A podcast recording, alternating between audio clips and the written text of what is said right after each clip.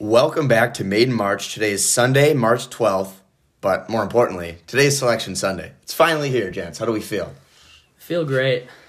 Um, love the draw from my boys at MU. So. Oh, yeah, we're going to get into that real quick. But first, we got a person on the podcast who used to be a regular member on here. Um, he doesn't go to school with us in Wisconsin, but it's his first time in in two years. We don't have Wesley today, but Luke, welcome back to Made in March. How does it feel?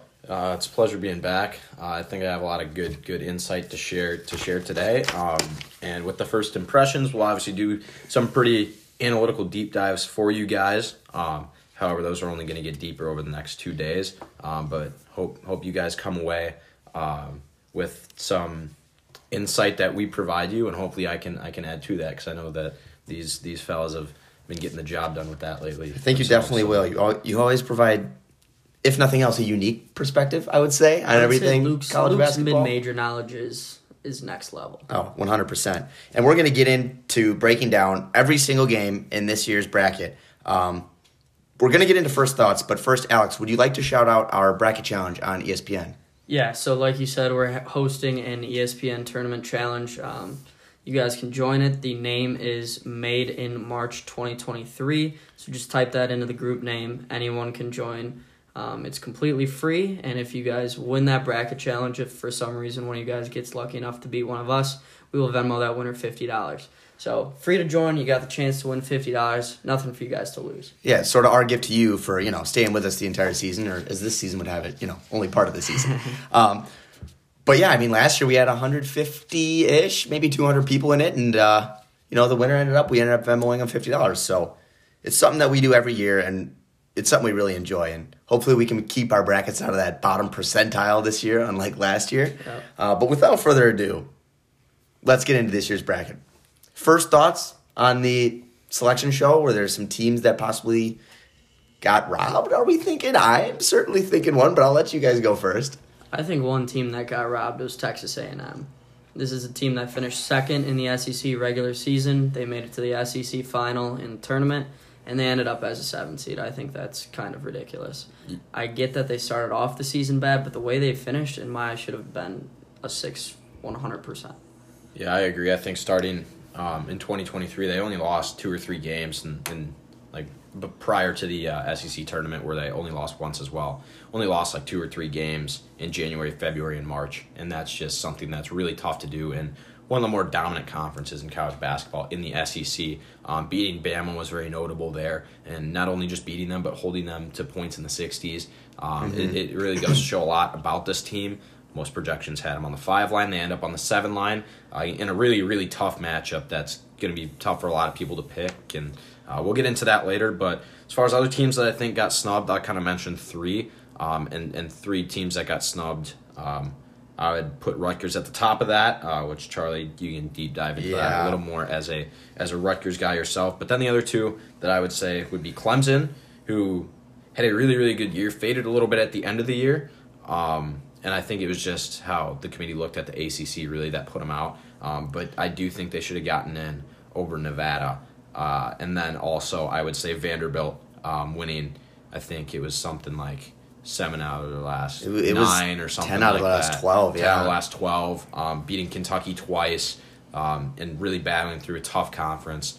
Um, tough loss in the SEC tournament to Texas A&M, who is just an absolute wagon right now, if I do say so myself. Um, but those are the three teams that I would be that would I would be very pissed off if I was them because I think they all have an argument to be in the tournament right now. The one team that Joe Lunardi got wrong in his projected bracketology, he got 67 out of the 68 teams correct. The one team he got incorrect was my Rutgers Scarlet Knights. I'm not going to waste too much time going on this because I realize it's played out. And also because honestly, Rutgers, if you if you don't want to get left out of the bracket, maybe don't lose to Minnesota and give up 15 points in the last, you know, minute or so of the game. But I mean, come on. Pitt is getting in over them. Nevada, I think Rutgers has a way better resume. I get it. Rutgers has some bad quad three losses. But when you beat Purdue, who at the time was the number one team at Purdue, and have a bunch of other quad one wins associated with it, I think that's enough to get you into the big dance. It's it's a tough scene, but it's not something I'm going to dwell on too much. Yeah, I totally agree. And I guess the last initial takeaway I had just looking at the entire bracket as a whole, I think the West region is absolutely stacked. I think those seeds 1 through Mhm. 6 in that region all have a chance to come out. Yeah, I I, agree. I think the even- West is stacked. I would add Arkansas to that too, just with their athleticism and the way Nick Smith's been playing lately. Yeah. So I, I mean, they it's just full of athleticism and, and very technically skilled teams, and, and then even VCU at the twelve line is is I believe that's also a snub. I can add that to the snubs. You think they should have been in 11? I think that they should have been in eleven. Interesting. They played really good ball down the stretch. They've been a projected twelve for like four weeks now. They were projected twelve, um, like at the end of February, and then they don't lose a game since and win the uh, win win the A10 tournament and do it in quite amazing fashion. I don't. But I they were projected at 12 under the presumption that they were going to win the A10. I suppose, but it was more in the fashion that they, it's more in the fashion that they were projected at twelve about a month ago too, and they really haven't lost any games. I suppose. So I Um, think that they should have been bumped up there. Um, for for who that can be debated, maybe NC State from ACC, which is a pretty weak conference. But I, I think NC State's bad. Uh, yeah, that's that's that, just one suggestion. But Should we um, start breaking it down game by game? I feel like that's what uh, people are tuning in here for. And so we've all got our paper brackets in front of us. You know, we tend to be a little old school, but if you're following along, we're going to start in the South region, which is the top left, if you're looking at it in front of you, and go South, East, Midwest, West. So top left, bottom left, top right, bottom right. Alex, you want to get us started here? Yeah, so in the first matchup in that South region, we got the one seeded Alabama Crimson Tide taking on Creamed Corn from Texas A&M or SEMO, or Southeast SEMO, Missouri, yeah, Southeast yeah, and the Missouri. play in for the 16. So, I got Bama um, as a surprise to no one. Bama's a wagon. Yeah, and these and these two and these two 16 seeds. I mean, obviously we only had one upset, but beside that fact, these two six, 16 seeds weren't even really projected to win their tournament. Maybe Texas A&M, CC. Corpus Christi more, was, yeah. but but SEMO was like a four seed in there, Yeah. and they're and they're really just not that great of a ball of a ball club. So But let's start talking about Alabama for a little bit. I mean, just beyond this game, obviously, I have them in my final game. What do where do you guys have them in your bracket? Um, I have them getting eliminated in my Elite Eight. I think Arizona matches up really, really well against them. I mean, I'll get into it a little bit later, but I've got Bama winning it all. Um, the one knock I have on Bama is their experience, but they are led by two guards in their backcourt. So that's why I think the experience will be their experience will be fine with Mark Sears, who's played in tournaments before with Ohio, and obviously Jahvon Quinerly's been around the block. Yeah, and let's not forget star freshman Brandon Miller. And I, I really think Quinerly is the key to this team because he's a streaky player. But when Quinerly's on, Alabama is going to be really, really hard to beat. Definitely.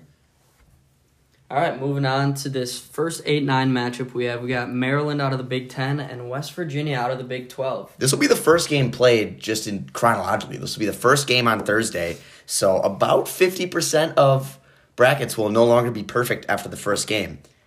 I've got West Virginia in this one. I, I honestly, when I was filling out my bracket, I found out I didn't have as much exposure to the Big 12, who is obviously the best conference in all of college basketball. And that was really the main reason behind picking West Virginia in this game. Also, let's not forget, they have Erik Stevenson, aka the greatest player of all time. Um, but honestly, I think Bob Huggins' team can get it done. Ken Pom loves West Virginia. They are 17 in Ken Pom, and they're a nine seed.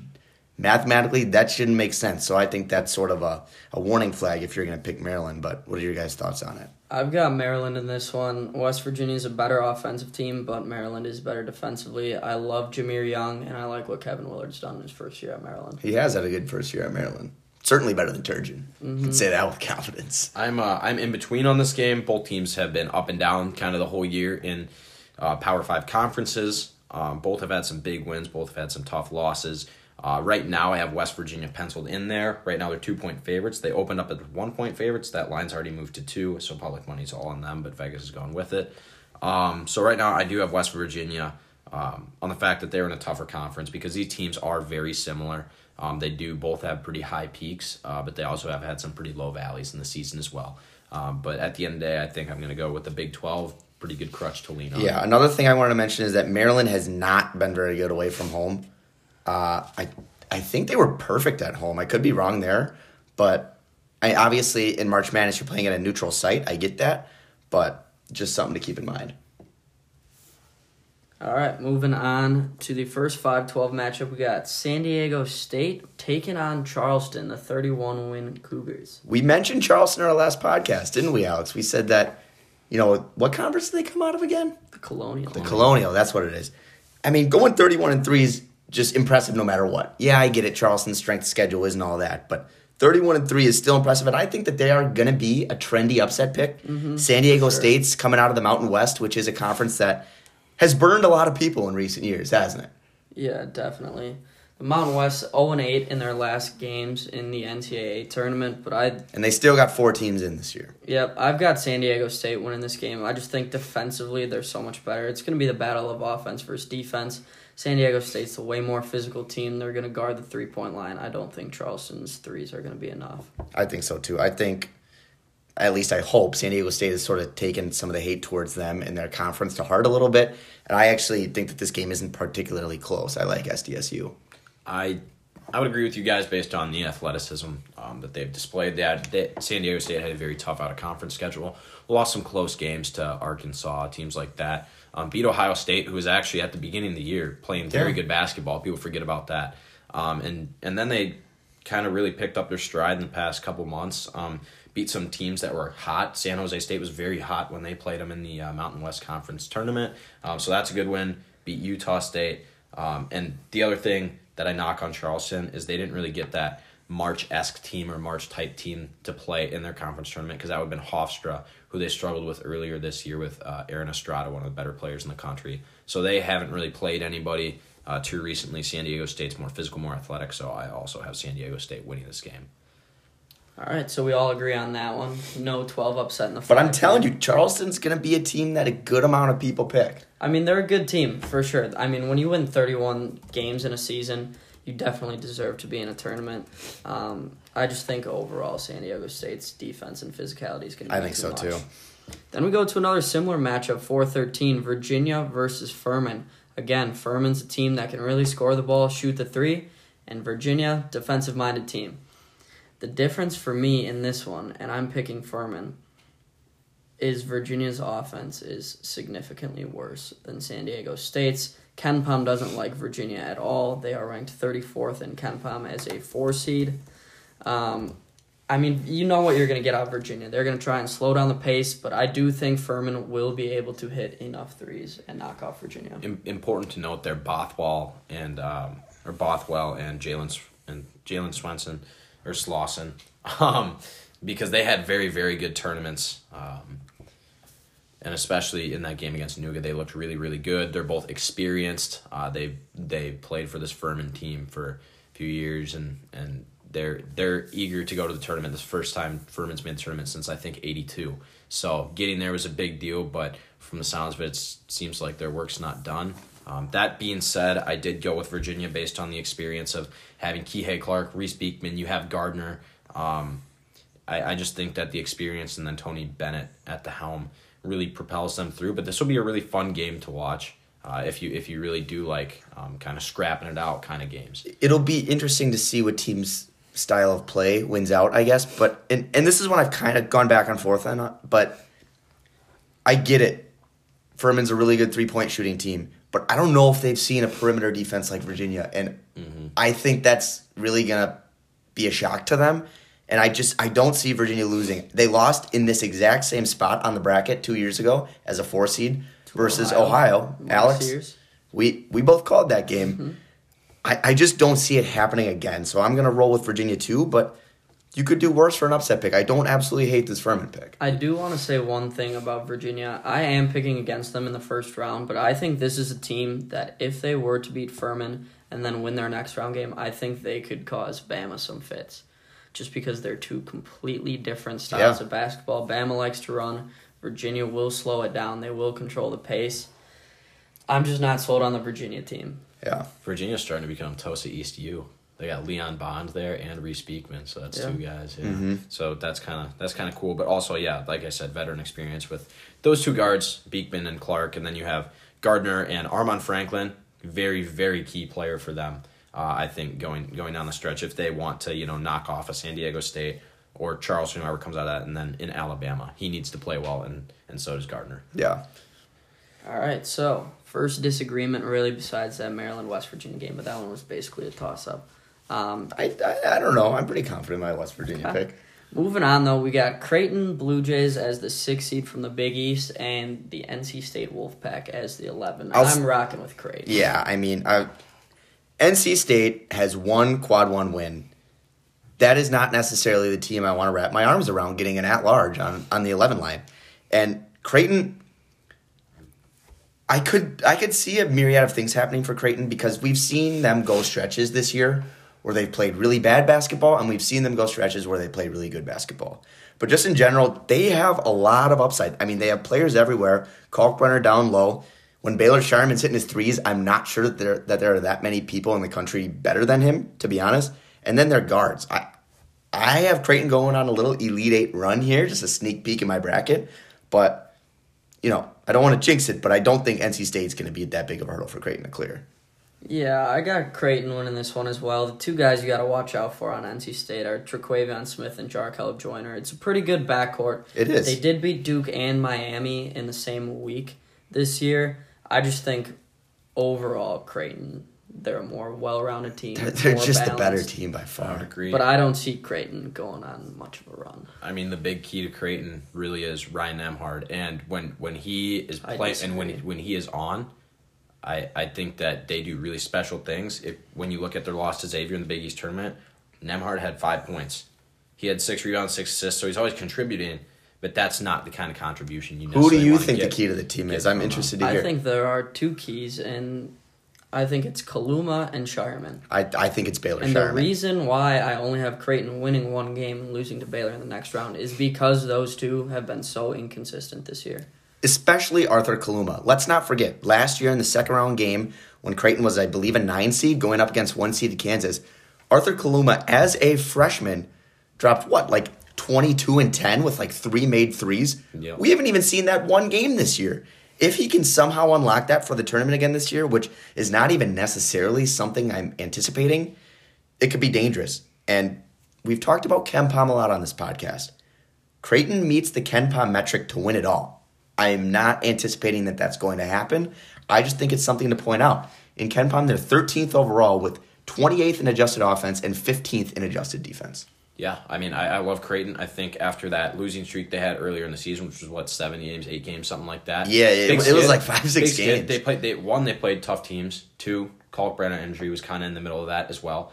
Um, three, it, it's going to happen early in the year, but how they responded to that to really put themselves Yeah. back in a position to play in March as a six seed, I think it's really set up well for them. I have them going the furthest out of us three, going to the Sweet Sixteen. You don't? I have my lead eight. Oh, okay. I thought you had them Sweet 16 as well. Yeah. But I have them going to the Sweet 16, and that's because they have five guys that start that can all drop double digits. They did it against Nova in the Big East tournament, and not many teams have five guys that are capable, like night in, night out. You can expect that there's a chance that they're going to drop double digits. Exactly. So that's I'll- really impressive. I'll give for you me. a counter argument to that. They have five great starters. There's no doubt about that. Maybe a couple are a little inconsistent at times, but let's look at that next round game against Xavier. They got absolutely rocked because they have no depth whatsoever. I would agree with that, but I think that they've got a little bit of time to rest up for this tournament. And yeah, you know, you play a game, then you get a day off, and you play another game. But let's say they win those two games, you get almost a full week off before your third round matchup. I, I mean, I think that, that that's a valid counter, counter argument, Alex, and that's why I have them going out um, to Arizona because once you go up against the beasts of Arizona, when you have to have Ballo and Tubelis down low, you're going to get in foul trouble. Kerr Kriisa is a smart player. When you face a team like that, I, and, and Baylor's a smart team as well, but I just think that Creighton's got a little bit of magic to them, and Ken Pom suggests it too. So that's why I find them Yeah. going into my Sweet 16. And also, there's a lot of guys they can go to if one or two do get in foul trouble, I'll do they, they do have a liability or two on the floor offensively. It's fair. All right, moving on to the next round. We got Baylor versus the UC Santa Barbara Gauchos. Shout out Lucas Ruggieri, Andrew Neal, if you're listening to this podcast. We love the Gauchos here, but I'm afraid they're not getting it done against Baylor. Really tough draw for, for the Gauchos. I mean, because you, you want to pick them so bad. They they do have a lot of talent. They can score points, but we just can't forget that Scott Drew coaches the Baylor Bears, and and we cannot forget like that that they're a good ball club. They're coming out of the best conference in America, and I just don't see the Gauchos really kind of coming in within an arm's length of this one. Yeah, I mean, the Gauchos really have no experience whatsoever playing good teams. You look at just the matchup preview that ESPN gives you, their notable results are a win and a loss versus UC Irvine. If that's the best competition they got, they're in for a very rude awakening. Shout out Ajay Mitchell, though, on UCSB. He can get buckets. Mm-hmm. Um, but I love Baylor's guards, and I think that's going to take them to the Elite Eight. Yeah, I mean Baylor's offense is way too good for UCSB to keep up with. It, it, it's just as plain and simple as that. Yeah, Baylor's you know got some holes on their defense, I would say, but as far as this UCSB game is concerned, I really don't think it'll be a problem for I mean, them. and you look around at the teams from mid majors that can pull upsets, they don't have losing streaks in conference. Just recently in February, I mean, three losses in a row, two of which were at home for, for UCSB to UC Irvine, UC Riverside, and Cal State Fullerton. That's not impressive. Shows me, you know, maybe they have some flash to them, but Yeah. they're not consistent enough. I'm um, not reliable enough to pick, Shout out, especially against Baylor. shout out Seth Davis on the selection though show though. He in this region he picked Santa Barbara over Baylor, he picked Charleston over San Diego State, and he picked Furman over Virginia. Talk about a bracket with a lot of upsets. Yeah. Um, let's just talk about Creighton Baylor real quick. The potential round of 32 matchup. Here's why I picked Baylor. I think Creighton defensively, Ken Pom loves them mainly because of Ryan Kalkbrenner. Yeah. Big East Defensive Player of the Year. But you look at Baylor's makeup, they're a guard led team. They take a lot of threes, they take a lot of middies. I don't think Kalkbrenner is going to be a big problem for Baylor. And what they want to do on offense, I don't think he's going to really impact that game on the defensive end. I like Baylor to hit a lot of threes against Creighton. If it's a shootout, give me Baylor. Yeah, fair. One thing about Baylor that does need to be noted though, they kind of at least relatively limped into this bracket. I mean, Yeah. they have they've had two losses sure. to Iowa State in the last two weeks. Iowa State stinks, in my opinion. I- Disagree. I don't know. We'll get to Iowa State later. We'll get to them later. But But yes, Baylor has something been to note. struggling as Yeah. of late. All right, moving on to the 7-10 matchup. We got Missouri versus Utah State. Charlie, complete toss up for you. Who do you yeah, like? we were talking pre-podcast on this. Can somebody please tell me who to pick in this game? Missouri shoots the ball well. Like, Utah please. State shoots the ball well. It's just who's on that day. That's really what it is. And it's not like mm, either's home. Disagree. It's, Not not it's really that more either's than home. that. They both shoot the ball well, but at the end of the day, Utah State's way better defensively. And Ken Pom loves Utah State. I mean, it's it's hard to pick Mountain West teams after you know the amount of times they've burned us in previous years. But I mean, let's just look at Ken Pom. Utah State is 18. Let's look at Missouri. Mizzou's been hot lately too. They're 51 in Ken Pom. That's crazy low. They, they just beat Tennessee. I mean, get it without Zeigler, but that's still a nice win. And you Right. and you're saying how good Utah State is defensively. Tennessee, good defensive team. Um, they were able to hang 79 on Tennessee, so I'm not really concerned about that. It's really just if Mizzou's hitting their shots or not. So that's ultimately why I did go with Mizzou in this game. I think they're just a little bit more athletic of a team than Utah State, um, and and better conference as well. Um, but but that doesn't mean to diminish on what Utah State can do because this was a pretty toss up game for me as well. Um, these 7-10 games that we got drawn this year are pretty tough. So but I Yeah. Mizzou. I mean, I went with Mizzou as well, just because I really liked what I saw out of them in the SEC tournament. And I want to shout out two players on their team, Kobe Brown and D'Moi Hodge. This team can get it done on offense. Yeah. Like we know that about Missouri, and I think you're right, Lucas. Just are are they going to be hitting their shots? Nick Honors hit a lot of big shots for Mizzou as well. Yeah. All right, lastly, last game of the first round in that South region, we got Arizona versus Princeton. Princeton, great win today over Yale in the Ivy. They looked really good. I mean, they're executing at a high level. However, Arizona, I mean, those two big guys down there are just going to absolutely Yeah. abuse Princeton. Yeah. Not not not to take anything away from the season Princeton's had. Maybe they could have had a better draw if they got bumped up to a 14, whatever. Maybe I- you can, I don't you think they whatever- deserved the 14. No, I, I mean you can argue it. Yeah. I don't think they did either. But I'm just saying, you know, tough draw for them. Uh, match up terribly against Arizona. They got some players on Princeton that can shoot the ball, but at the end of the day, down low in the paint, Arizona's going to win paint points by at least 25. Yeah, and this is an Arizona team that won the Pac 12 tournament, beating UCLA in the championship game. Granted, it was a little bit of a banged up UCLA team, but still, I liked what I saw at Arizona. And Luke, I know you have Arizona going far in this bracket. Yeah, I think they're I think they're a very well rounded team. I mean, you talk about the guys they have, uh, Kriisa and Larsson. I mean, they can light it up, and and Kriisa's a really good facilitator. Um, the fact that you have two guys on the block like Tubelis and Ballo, um, and, Yeah. and that also and they've also shown they can crash the offensive boards, and Tubelis can also work from the perimeter too. So that's kind of a really interesting team to see. Um, I just think they're very well rounded. I think that they have a lot of intensity. They're feeling really good going into the tournament. And the fact that they do have a two seed, so they're unlikely to get upset. I kind of almost hope Princeton comes out hot a little bit against them to wake them up and, and maybe keep that intensity going. Because when they play intense and give those big boys the ball, they're a really tough team to beat. Arizona needs Courtney Ramey to not stink like he has most of the year, in my opinion. He hit that big shot against UCLA, but other than that, he's been really inefficient this year. Yeah, I mean, I got Zona and two. I got him losing to Baylor in the Sweet 16. Um, defensively, it's a bit worrisome for Baylor because Zona can hit some threes. But I think Scott Drew come March will get the boys ready defensively. So you got Baylor in the Elite Eight. I do. There you go. You did call them a Final Four team a little bit ago. They may have limped into March Madness a little bit, but yeah, I don't hate it. Shall we move on into the East region, which once again, if you're looking at a bracket, is bottom left? Mm-hmm. Yeah, so we'll start with Purdue versus the winner of Texas Southern and Fairleigh Dickinson. If you notice on the selection show, they actually got this wrong initially. They had like they had Howard playing them again. I was like, wait a minute, Howard's playing Purdue and Kansas. Poor Howard. Brutal beat for Howard. yeah, that's that's tough. But uh, yeah, I mean, no no real surprise here. Shout out to Purdue for winning the Big Ten regular season and tournament. Very well deserving of a one seed. Zach Edey's just going to be such a mismatch for a lot of teams, especially these sixteen And, seeds. and it was and it was more than Zach Edey. I mean, the way Gillis has stepped up and played lately, uh, Braden Smith and I know Fletcher Loyer missed a few layup or not layups, a few free throws um, down the stretch at the end of the game today that almost cost him. But same time, it is that you know young backcourt, but they are talented and they do have veteran leadership. And and the younger guys have been stepping up a lot more. And the role players, I mean, like I said, you talk about uh, Gillis specifically. He's been playing really well, really good ball lately. I like this Purdue team. And also, if you notice on the Selection Sunday ticker, it said Texas Southern actually leads the NCAA in NCAA tournament losses. So um, that's that's that's pretty interesting as well. I think But they're going to tack on another one to that. I would I would agree. Yeah, give me Purdue as well. Not much else Yeah. to say there. The thing about Purdue, though, just one more thing is they're like their guards have been stepping up recently, but they're gonna need to keep stepping up because they're gonna get shots with Edey down low. Morton Morton's a big like I said. Morton and Gillis are. They're gonna too. have a lot of attempts, and as long as they're hitting them, Purdue's gonna be pretty hard to beat. One thing to note about Purdue, though, you mentioned the guards, both freshmen, Mhm. Yeah. Fletcher Yeah. and Braden Smith. And I think that they play a little bit above their age, Definitely. but but you never know when that's really gonna show. Yeah, but like I said, veteran leadership, role players. It's there's a lot of you know X factors for Purdue because you know you're getting out of Edey. It's really just execution for them. Yeah, for sure.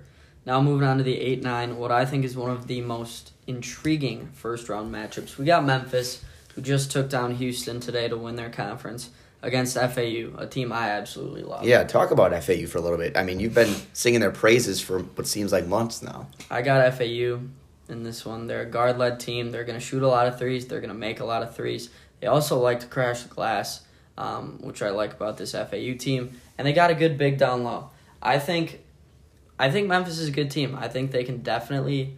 They have talent. Obviously, Kendrick Davis, great player, can really score the ball. I just think FAU is the more well-rounded team. This is a game where I wanted to pick both these teams to win at least one game in my bracket. It's just by virtue of the matchup, you know, I, I can't. And and I'm gonna rock with Memphis in this one. I love the physicality they showed versus Houston in the AAC championship where they actually won. Yes, I know Houston did not have Marcus Sasser, he was out with a groin injury.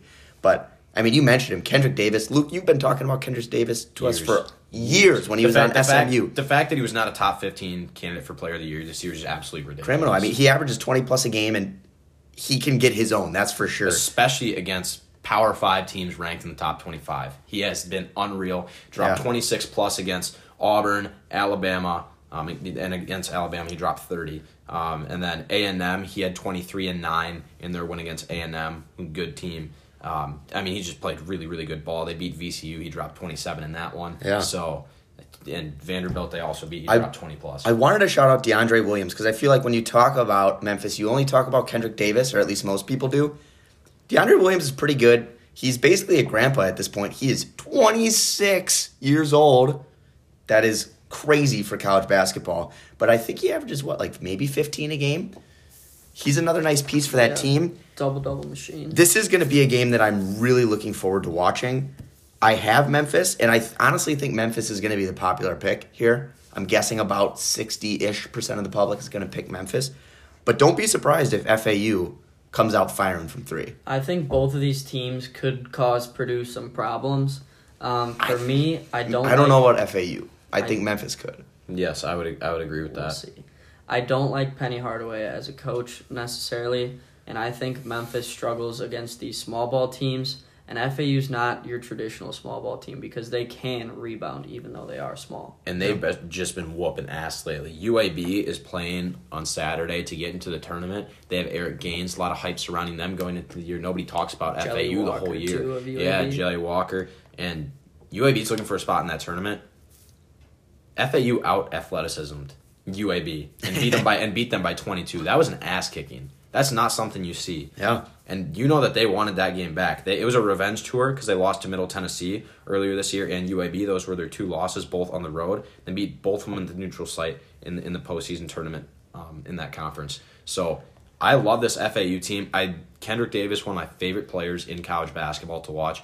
Mentioned him for years on end. I really hope, like I, I might be rooting for Memphis even though I'm picking against them just because I love that guy so much. But I really just think FAU gets it done. I think they're a more consistent team. So you guys both have FAU. Yeah, I mean, look at look at the teams that gave like Memphis fits. I mean, it, it was teams that were kind of sneaky athletic, like a UCF, like a Tulane. Right, right. like Don't that. get me wrong. I'm not overlooking FAU. I, I think a lot of people actually will overlook them, but they they are not to be overlooked. I, I think they could easily win this game. I think FAU is going to give Kendrick Davis the Jelly Walker treatment. They're going to let him get his. Kendrick Davis probably will go for 30 in this game, but they're going to make they're no one else on Memphis is going to step up. you know, we'll see. Yep. All right, moving on. We got Duke versus Oral Roberts. Low five twelve here. I've got Duke in this one. Uh, I also have Duke in my final four. They are red hot right now. Yeah, I've got Duke in my Elite Eight, and I think a lot. I think that's going to be a trendy pick. I mean, they're playing such good basketball right now. But let's not forget about Oral Roberts. We mentioned them on the last podcast. They're a team that has got it done in March as recently as two years ago when they were a 15 seed um, going to the Sweet 16. They have Max Abmas, one of the best scorers in the country. And they also have Connor Vanover, 7'4 big, who admittedly probably weighs about 150 pounds down low, but still a mismatch for a lot of teams. I have Duke in my Elite Eight, but I would be lying to you if I said I wasn't worried about this Oral Roberts matchup. I picked Oral Roberts here. You know what this is a lot like to me? You know, a team struggling, a team struggling a little bit throughout the year, has a lot of talent, goes in, makes a run their conference tournament, wins their conference championship. Everybody's talking about them being a Final Four pick. Iowa from last like? year. Iowa from last year, and and and and kind of a decent amount of youth on Duke. And let's let's not forget to mention, Or Roberts did not lose a conference game. I get that they're in a league that's not great in in the Summit League, but that is really difficult to do. And and especially the way they responded. I mean, they got crushed against Houston earlier this year. Um, but and and they kind of re- responded and playing pretty well. Um, they whooped South Dakota State, who early on was looking like you know they could maybe challenge them in that Summit League, and they beat Liberty South by Dakota State. they beat Liberty by 14. E- Early in the year, you can look. South Dakota State was playing good ball. I just think this Oral Roberts team has been getting better throughout the year, and nobody's recognizing it just because they're pounding these teams from the Summit League. But going undefeated in conference and any conference is really difficult to do. Tip of the That's cap. impressive. Congrats. They haven't beat a team in this tournament. Tip of the cap to Oral Roberts for and they, going and they undefeated in the Summit. and they have veteran leadership. But so. this is the same argument I made for South Dakota State last year when they were on the 13 line versus Providence. I said, hey, they haven't lost a game in the Summit League. I think I'm going to go pick them. And guess what? Providence beats them. But I'm giving you a hard time. I mean, I actually like the Oral Roberts pick. I think it's a nice, you know, zig when others are zagging type of pick. Because a lot of people are going to pick Duke. I mean, and why wouldn't you? They're playing such great ball right now. But I, I just, I don't see Oral Roberts beating Duke them. Duke is way too big. They're good on both sides of the ball. And Tyrese Proctor, credit to Jon Scheyer for moving him to run point and let Jeremy Roach be more of a scorer and play the two because that's been really effective. And Tyrese Proctor is a very underrated defender. I love this Duke team. Yeah. I don't see mm-hmm. any way in which Oral Roberts beats Duke personally. But I mean, I, it's very it's very well possible. I said that about or Roberts against Ohio State when I had Ohio State winning it all. so I don't I Oh, don't so really want got- I don't really want to sing the demons praises against here. Oral Roberts. No, against Oral Roberts, I'm picking them, brother. You have them in your Sweet well, 16. You're, You- you're scared of them. I do have them in my Sweet 16 because I think if they get through, Think they're um, going to capture I, lightning in that bottle again? I, I do because I think that Tennessee would be way too difficult of a matchup for them However, Zeigler being done for the year for Tennessee, I think that that just opens the door for Max Abmas to just absolutely go off against a team that does not score very many points. So Yep. I, I just I that's why I like him in my Sweet 16. Let's talk about Tennessee But here. Yeah, so they got the Raging Cajuns uh, from Louisiana in the first round in the 4-13 matchup. I'm gonna be honest, I don't know much about the Raging Cajuns. not Um, not even the best team in their conference, in my opinion. They got lucky. I mean- Marshall's a better team. Southern Miss was a better team, and they just kind of got like those two teams got upset escape. Like congratulations, big thing winning the conference tournament. You had a good year, still have a good record, but not impressed. They barely beat South Alabama in the final. Got into like a huge altercation fight thing. I just don't like the energy coming from that team. Yeah, the Raging Cajuns, one thing about them is they do have a former McDonald's All American center for them, which is interesting. They're a good rebounding team, I'll give them that, and they shoot it okay from three. But I think Tennessee's size is going to be too much. They lost to Kai Zeigler, but they're still a deep team. Um, Mashack has really stepped up for Tennessee since Kai Zeigler got hurt. Give me Tennessee in this one. Yeah, I don't love Tennessee long term without Zeigler, but I do think that they beat the Raging Cajuns. Just not really something I see happening, you know. Yeah, I mean, I agree. Raging Cajuns barely beat like Texas State. I Like, think I think they're they're serious? around 100 in Ken Yeah, Pom, I, too. I, I look it up. really I really am not impressed. Um, yeah, they're 92nd in if if you're putting up 64 against Texas State, then you're going to be putting up maybe 45 against Tennessee, and you're just not going to win a ball game Yeah, and put up yeah. 45. So Glad we're all on the same page there with Tennessee. Um, moving on to the next game, we've got Kentucky taking on Providence. really I know really this tough is one. this is a spot you were hoping to see Rutgers. It was, but I, I don't like that you're opening up a fresh wound. Um, but Rutgers might as well be there because I'm going to go with the 11th seed. I think Providence beats Kentucky. I, I mean, Kentucky lost to Vanderbilt. I know Vanderbilt was playing better at the end of the year, but they lost to Vanderbilt twice, including once at home. And it's I've seen just way too much inconsistency around this Kentucky team. Providence has also been playing bad lately. I would be remiss not to say that, but I trust Ed Cooley to get the boys playing well when it really matters. And I actually think Providence matches up pretty well against Kentucky. I think that they've got guys down low like Bryce Hopkins that can contain Oscar Tshiebwe, Ned Croswell, he's Yeah. a cruiser down low. and Bynum's going to be a fun guy to see in March. I'm going with Providence, and I actually have them in my Sweet 16. Interesting. I, I don't mind that pick. I don't. I've got Providence winning this game and losing in the next round. I agree with what you said. I think they'll be able to battle down low with Tshiebwe and Kentucky. Frankly, they can't shoot the three ball for shit. So give me Providence. Ed Cooley's a better coach than John Calipari. No one can change my mind on that. I'm rocking with the Friars. And I don't dispute that. Um, and I think it's important to point out the Vanderbilt losses. Vanderbilt became a bubble team through that. But again, losses you don't want to have. But and I don't like to play like the hypothetical game. But if you look at Kentucky ever since that bad Georgia loss, they lost to Georgia, bad loss.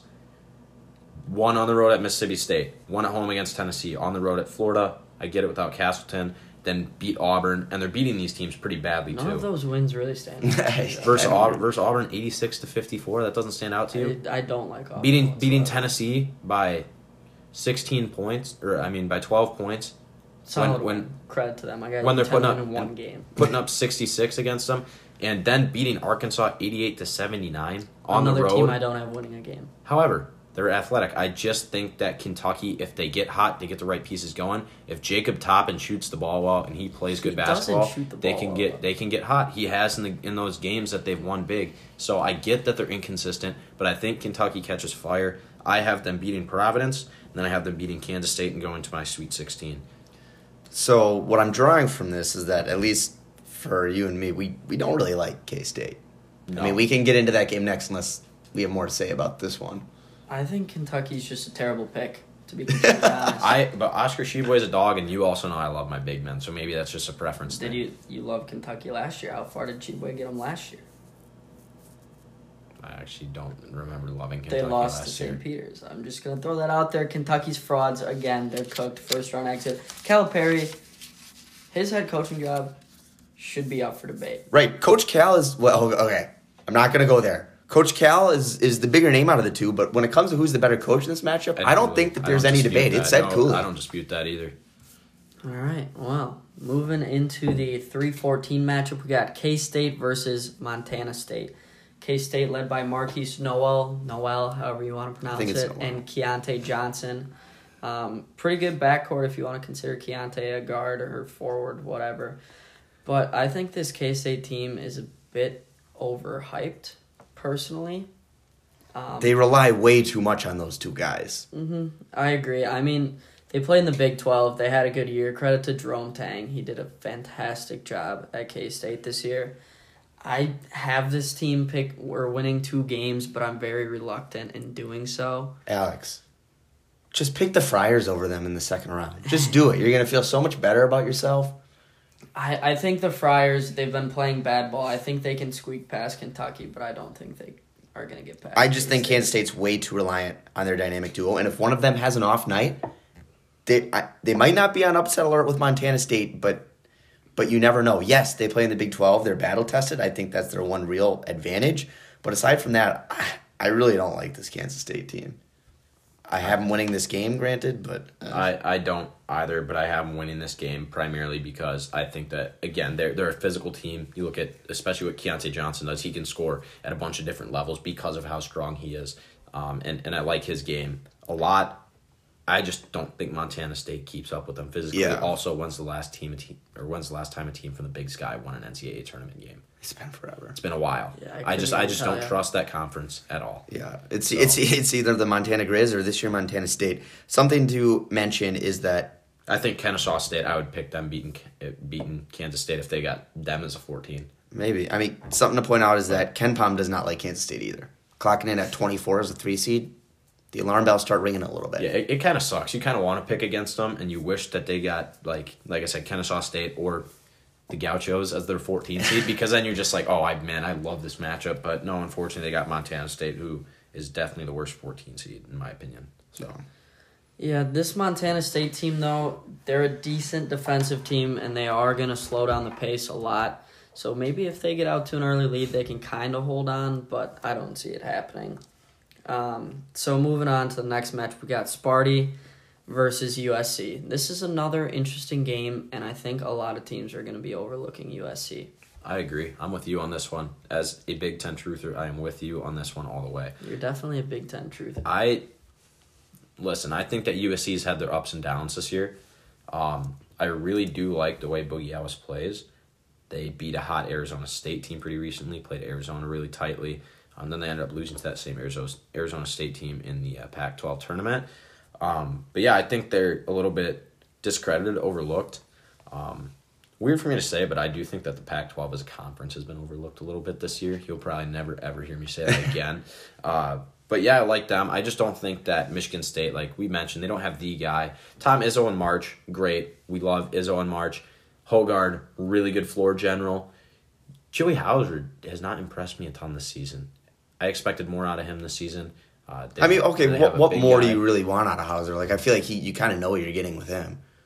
I suppose. I just it at the end of a lot of games they don't always necessarily go to him. They'll go to some of their guards ahead of him that That's- I don't think are bucket getters. So That's a valid. Tyson Walker's a bucket getter. he yeah he he can. But as far as hitting an open shot, I agree. Hauser is the person. run who run a play for Hauser. the You ball in don't our have hands. like get yeah you can have the ball in Walker Hoggard's hands, but getting it to Hauser, I just don't think that this Michigan State team is set up in a way that I see them going far. USC think is pretty dynamic, so I have USC winning this game. This could go either way. I'm going to disagree with you guys. I have Michigan State. I think that they're a balanced team. I really like their guard play.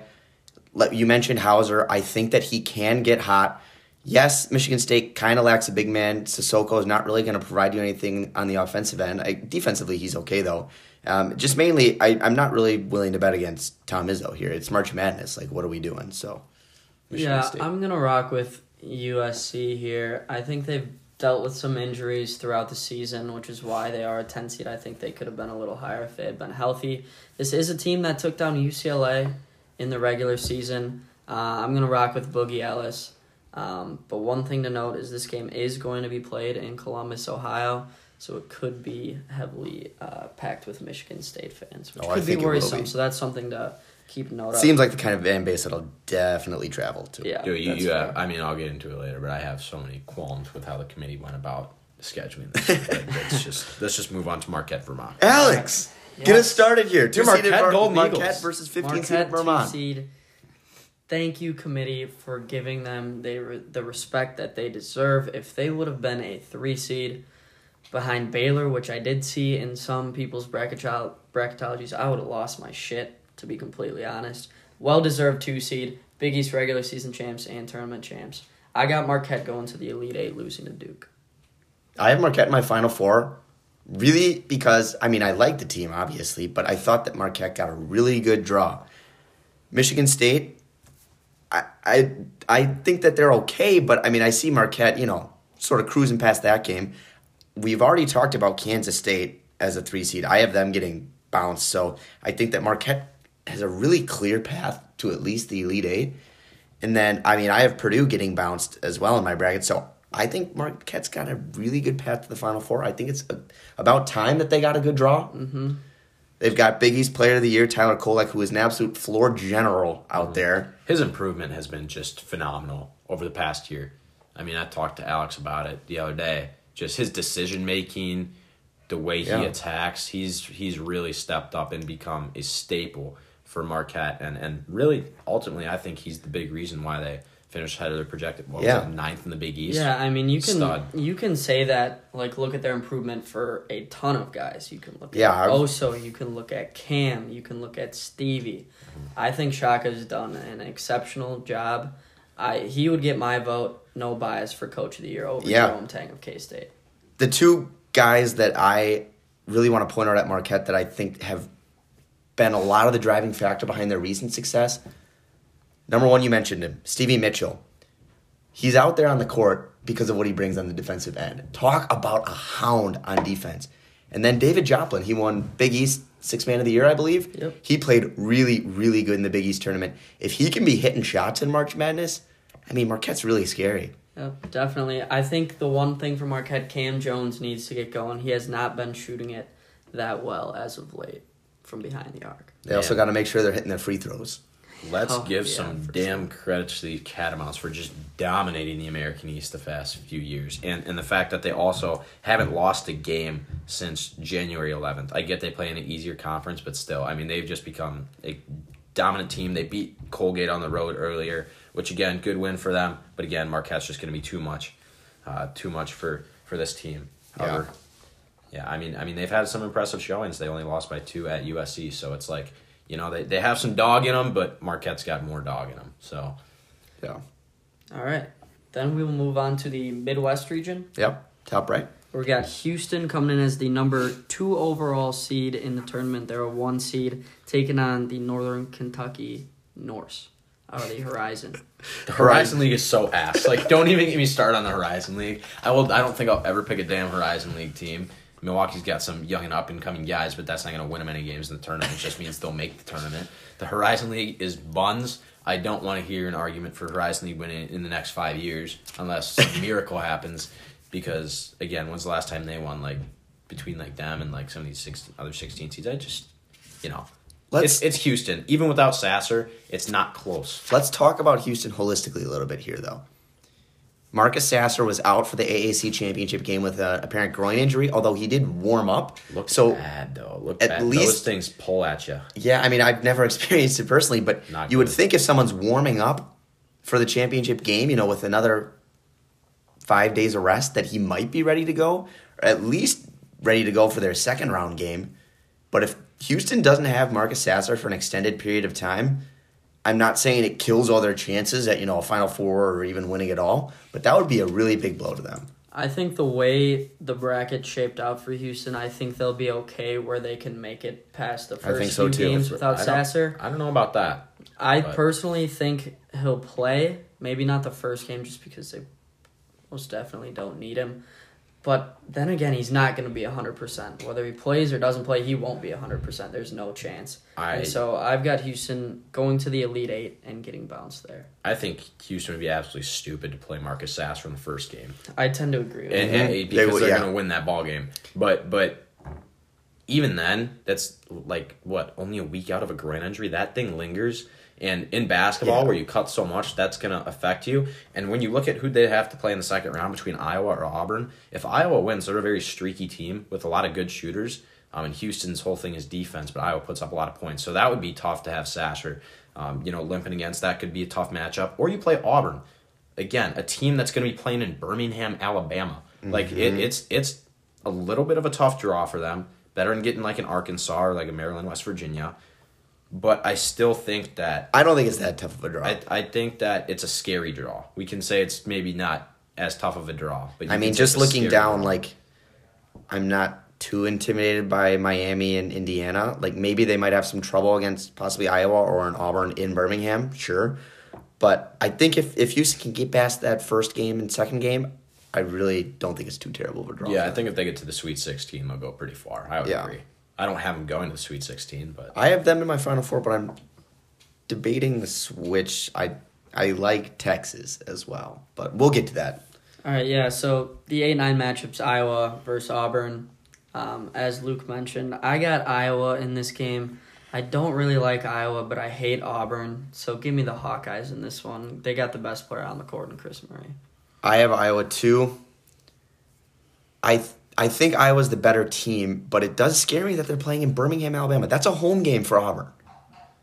It's it's a game I might switch honestly. Right now I have Iowa. Luke, do you want to sell me on your Hawkeyes? I know they're your team. yeah, I mean I can. Auburn's lost nine of their last thirteen, including decent amount of ho- actual home games. Like this is technically Good a neutral location. This is two hours from where they're from. Uh, I just like to mention that the fact that that's in Birmingham on an eight nine line when Iowa's the eight and they're the nine, as opposed to putting them on the eight nine line in the West where it's in De- where it's in Des Moines, which would make Iowa home game a as a higher seed. I think that that's absolutely ridiculous from the committee. Uh, but at the same time, no time to make excuses. This Iowa team is really hungry. Uh, every time we've lost two in a row since conference play has started, we've come back with uh, a few wins. Um, so I, I really do, I do like that about them. Uh, we lost to Nebraska and Penn State back to back, and then we uh, went and beat Indiana, beat Rutgers on the road, which at a tough place to play. Beat Michigan, beat Maryland. Four straight games right after we lost those two. You lo- Iowa loses at Ohio State, at Michigan State. Not the best of losses. Then you respond by beating Rutgers, Northwestern, who is you know ranked pretty high at the time, and and then Illinois.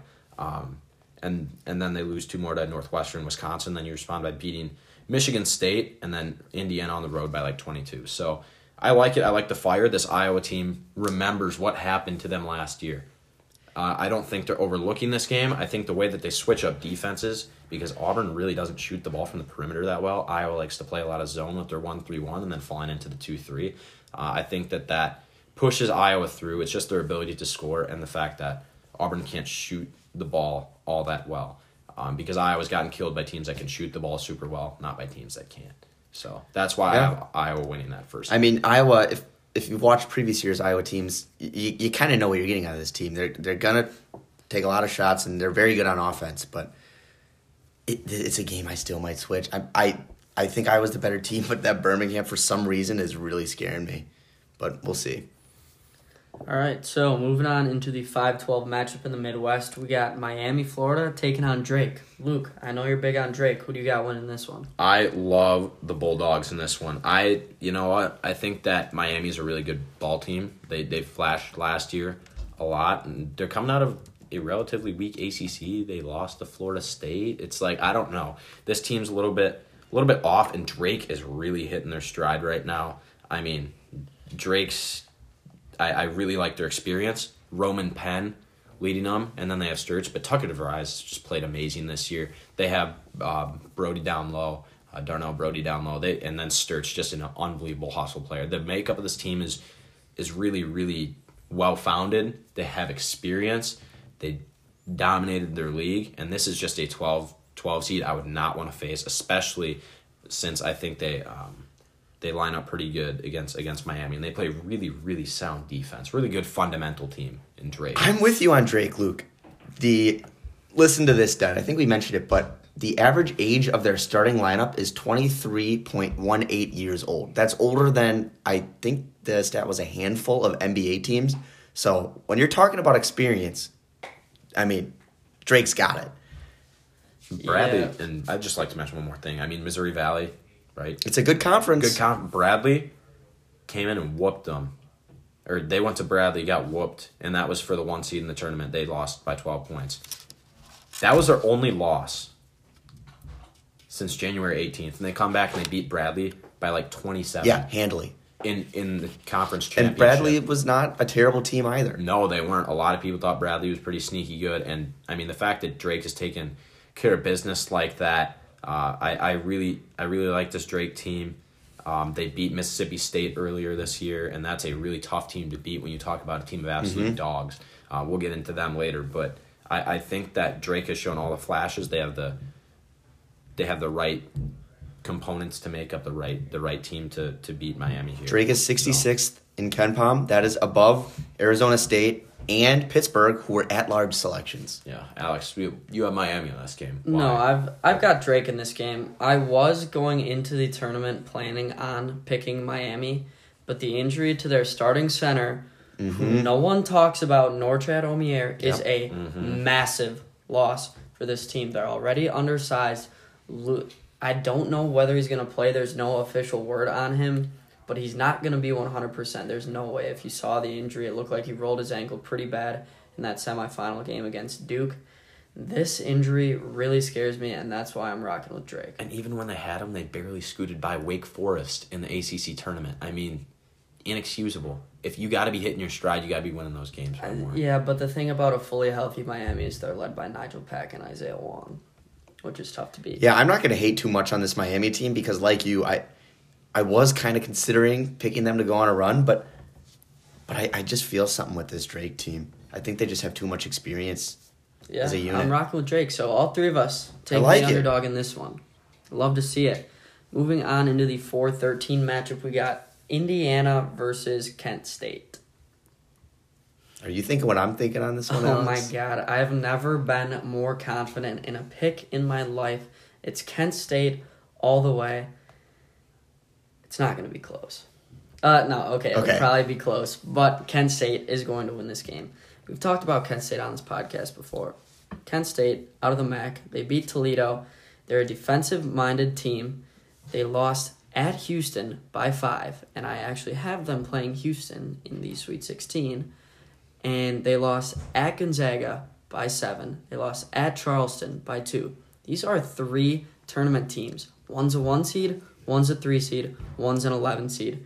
This Kent State team is dangerous. And if you look at that Houston game, their best player, Sincere Carry, was two of 22 from the floor, and they lost by five. That is terrible. That will not happen again. Kent State is going to find a way to shut. They're not going to shut down TJD, but I think they find a way to shut down Hood Schifino, and TJD is not going to be enough to carry Indiana. I over Kent think that Kent State should go into this game with just the notion that TJD is going to get his. Mm-hmm. Let's let's. I don't want to say let's let it happen, but you know, let's try to minimize as much as we can. But let's not get too distraught when TJD gets his. Let's try to minimize those other players. You know, try to shut down Jalen Hood Schifino best as we can. And I want, and I was going to mention exactly what you said in their out of conference schedule. They played it really close with teams like Gonzaga and Houston. That's really impressive. That's a one seed and a three seed respectively in this bracket. And Kent State, they came out of the MAC and they beat a Toledo team that was really hot in their own right in the MAC championship. I have Kent State here too. Luke, I know you disagree. Make your case for Indiana. Trayce Jackson Davis, he's more than just a player that's going to get you points and rebounds. He's a facilitator. And when you look at when they played a player like that against Gonzaga, they did keep it close, right? Drew Timme had 29 and 17. And I would even argue that Trayce Jackson Davis is more of a facilitator than Drew Timme is. You can argue that Timme's a better player down low than he is. That's fair. But Trayce Jackson Davis, the way he draws defenders to him, and he's able to dish the ball, they're able to reverse the ball from what I've watched of Indiana, and just the play of Jalen Hood Schifino, I think that he's really going to take on a big role. And if he plays well, and, and I think Trey Galloway is going to take a big step up in this tournament, I really like him too.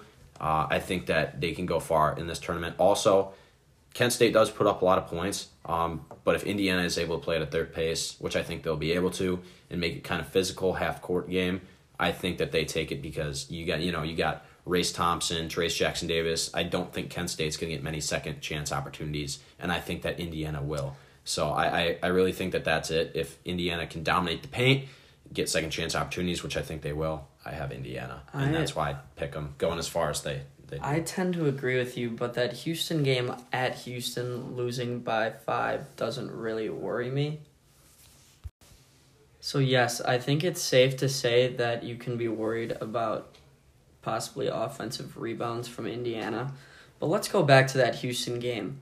Houston's maybe the best offensive rebounding team in the country. Can we agree with that? That's Mhm. yep. Do you want to know who had more shots that game? Kent State by 13. Interesting. They forced 23 turnovers against Houston against experienced backcourt. Hood Schifino is going to be swarmed. He's going to have a lot of turnovers, and Kent State's going to be rolling when they got that crowd cheering for the boys. It's going to be Kent State. I like it. It better be Kent State. It's going to be Kent State. Kent State does average 11.4 turnovers a game. Not the worst. Indiana's a good defensive team. That's why I have Indiana. But you know what? I could very well see Kent State winning this, and I frankly could change my pick at some point. How far do you have Indiana in your bracket? But as of right now, I have Indiana going to my Final Four because I think that there's a spark in this Indiana team. I know that you guys have seen it too. Um, and it might come out, it might not. So it's a very, very risky pick to take them that far. it is, yeah. Um, and I also have Iowa beating Houston. If Marcus Sasser's not healthy, I think they have a really good shot because, again, I, as far as Iowa and Indiana are concerned, very streaky teams. Two teams that can lay absolute eggs, like we've seen. Mm-hmm. but when also Indiana is teams, when Indiana's firing on all cylinders, though, you're right. They're a really, really good team. Yeah, I mean, and I mean, with those two streaky teams, I have Indiana beating Iowa, and then I have Indiana beating another sleeper team to get to my Final Four, so we can move into the bottom half of the bracket. But I also am considering picking Drake over Indiana too. I really like Drake. Wow. Okay. So moving on, we got Iowa State, the six seed, taking on the winner of Mississippi State versus Pitt in the playing game. Uh, I've got Iowa State in this one. What are your thoughts, Luker? I don't think Iowa State's a very consistent team. Not impressed with them whatsoever. On the they were one of the worst road college basketball teams, like in all of college basketball this year. If you look at what they've done on the road, which is essentially nothing, and they're really good at Hilton. Uh, it's kind of nice to see Iowa State good again. It's just good for college basketball. Um, but damn, do I love this Mississippi State team if they win. If Pitt wins, I think Iowa State beats them because that'll be a tight plan game, I think. But I really, really like Mississippi State. I think that they're really well coached. Um, they turn you over a lot. Uh, they play really good defense and things that when you look at Iowa State and what they've struggled with in losses, it really is um, shooting, turning over the basketball, things like that. And that's something that Mississippi State will do to you as an aggressive as an aggressive team. And Iowa State doesn't really have any like big men that impress me, which is kind of good for Michigan or for Mississippi State because you know they're not a necessarily big team. Um, but but yeah, I think that when you shut down like somebody like Gabe Kalscheur, I think if you just shut down of you know key players, that Iowa State is very vulnerable. So and Mississippi, Mississippi State plays really well as a team. So I will say if we get an Iowa State versus Mississippi State matchup, this might be the most boring game of the tournament. It's going to be oh, I disagree. Virginia San Diego State. okay. That Maybe. we don't know that, that game's Iowa. State, Not Mississippi. State is going to be a race to 50. Whoever gets 50 first is going to win that game. Um, I just don't see it from Mississippi State. Tolu Smith, he's a nice piece, but their guard play is not good enough. This is an Iowa State team that's beat Baylor three times, I believe, this Yeah. year. And we know that Iowa State's got some turning magic. Those Cyclone fans travel really well. Yes, they do. I remember watching them in a game in Milwaukee once, where uh, actually multiple times. And, Deonte Burton. Yeah, or even last year versus Wisconsin, there were it was the game was in Milwaukee, and there were way more Iowa State fans than you'd think. I have Iowa State too, Alex. I'm not too enamored with Mississippi State, and especially not Pitt. I think Pitt is terrible. I would like to make that abundantly clear. Pitt stinks, and Iowa State, ever since dismissing Caleb Grill from the team, it's it's appeared to be addition by subtraction a little bit. They've played a lot better. Yes, I know it's kind of a small sample size, but I mean, people forget that, you know, think about two months ago, Iowa State was ranked like 12th ish in the nation, pretty high. I think that they might be returning a little bit closer to that caliber of basketball as opposed to what we were seeing three weeks ago when it seemed like they couldn't even beat, I don't know, Texas A&M Corpus Christi. So Yeah, they're they've been playing a little better. They kept it close with Kansas in the Big Twelve semis, and this is an experienced team as well. They got two Bonnie's transfers in Osun Osunniyi, however you want to pronounce his name, in the center, and Jaren Holmes has been a stud I like for Iowa State running the show. I've got them winning two. I got them beating Xavier in. I do too. 32. All right, I there just, we go. I mean, you look at some Mississippi State's wins at Marquette, 58-55, Neutral locking site, Marquette. I neutral mean, I mean, still, I don't Early care. season, not the same Marquette team. Okay. Doesn't count. They beat, they beat, they won at Akron.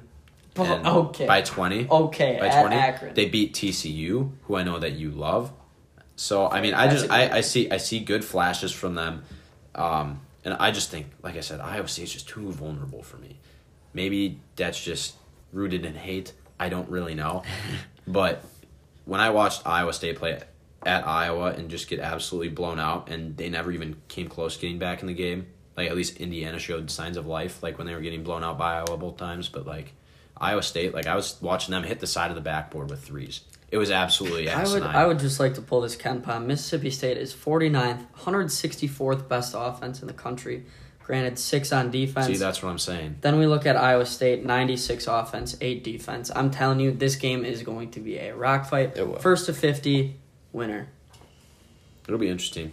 That's for sure. Do we think Pitt stands a chance? I really don't I- think No, so. I love how we're all I do. ruling out Pitt because I do. I do. Can we just can we just not rule out Pitt completely? I'm going to rule I'm out ruling Pitt out Pitt. Because I'm not picking them in either of the like if I were to pit, like bet on the 11 playing game, I wouldn't pick them either. But you did use the argument earlier. Average age is like 22 point something on Yeah. two. They're full of transfers. They have a lot of experience. So there is an argument to be made there.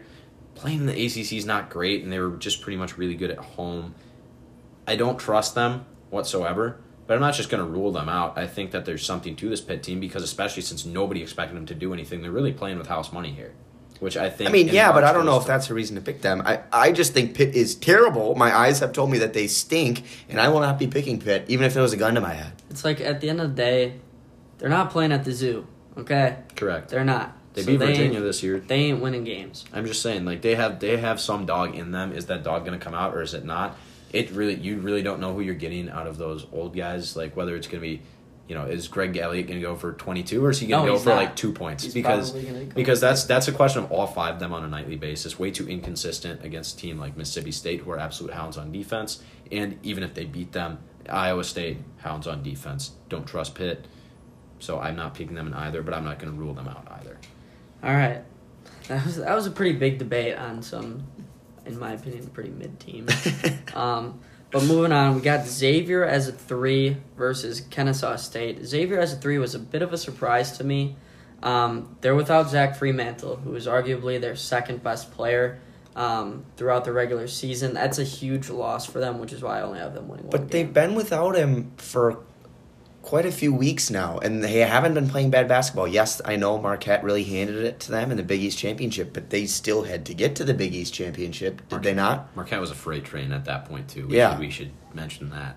I- I agree that I'm not saying they're a better team without Freemantle or anything absurd like that, but I, I don't know. I, I don't think that we can just say, oh, they don't have Freemantle, they're they're going to be terrible. I they'll, beat Kennesaw State. Luke, you mentioned Kennesaw State earlier as a 14 seed that you kind of like their first tournament Yeah, appearance but man, ever. But goddamn, I love Xavier. I Yeah. just, I mean, I, and and really, even when you look at it, Xavier blew out Creighton in that Big East semifinal, Mhm. and Exactly. you- I'm not. at- I'm not ruling at- out. And you look at like losing Freemantle. You're you're going up against Kalkbrenner. Nunge has 17 and seven. He's an experienced vet. He's capable. What is he? Is he like second or third team all Big? Is he third team all Big East? yeah, Yeah. maybe. I mean, yeah, I, I mean, I mean, he's not.